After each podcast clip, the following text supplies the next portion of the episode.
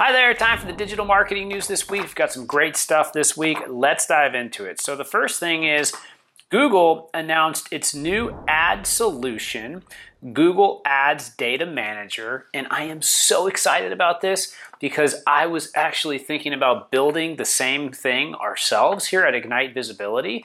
And now we don't have to. We actually kind of had a version of this, to be honest, um, but this looks really, really good be excited about it. Google Ads Data Manager. So here's what you need to know it's built into Google Ads and operates through a single collaborative interface integrating first party data into multiple platforms. So if you have first party data, and it's in different platforms like MailChimp, for example, you can click a button, connect it through Google Ads Data Manager, and then you can connect your ads to your data. So you can serve ads to the data that you have, and you're going to be able to better track conversions associated with Google Ads. Now, it's not just through something like a MailChimp, it can be through other types of CRMs as well. And uh, it's a really, really cool solution. Minimal code knowledge is going to be required.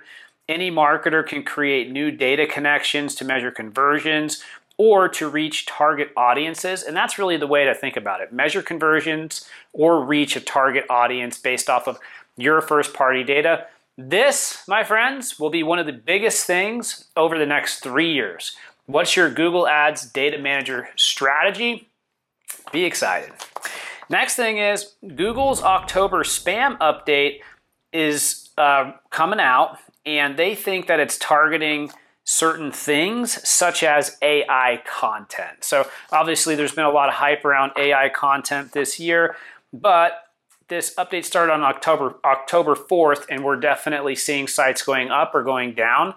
And I've analyzed a bunch of sites. I mean, it always seems to be kind of like the, the same thing uh, when it comes to these types of, of, of updates, but just general content that's not good ranks lower.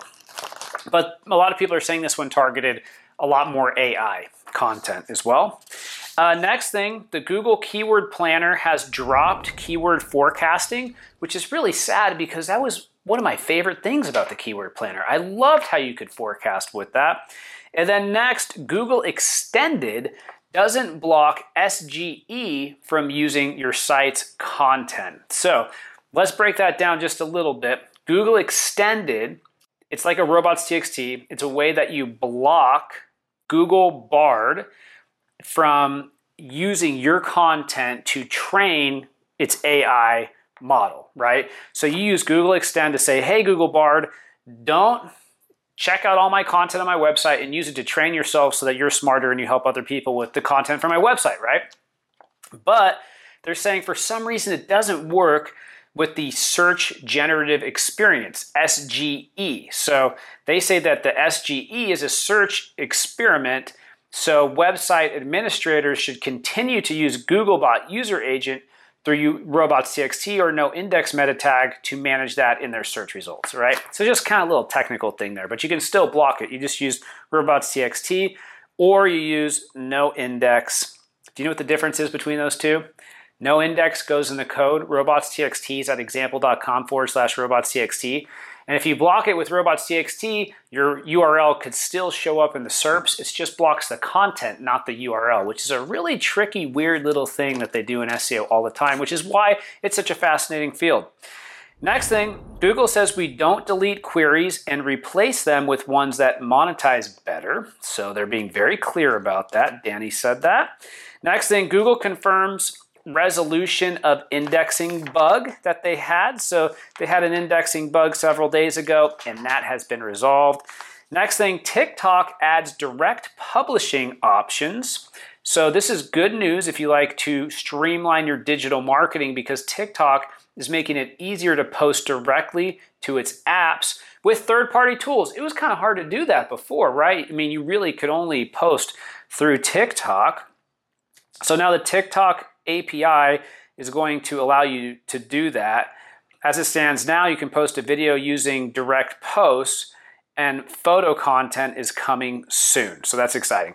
Next, X eyes launching a tiered premium offering. So they're thinking about coming out with not just one premium offering like they have now, but three a basic, a standard, and a plus.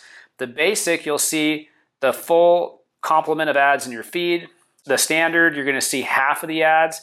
And then the premium, you'll see no ads. So basic, standard, and plus, plus you'll see no ads. Next thing, X may remove all engagement stats except for views. So they're considering doing that. And then finally, X is testing different video quality options. So depending on your connection, you'll get different levels of video quality. That's it for digital marketing news this week. Make sure to go to our YouTube video, check out a really cool podcast I just did with Ron Weber. We have a bunch of other really great podcasts coming out with well known people in the industry, so make sure to subscribe.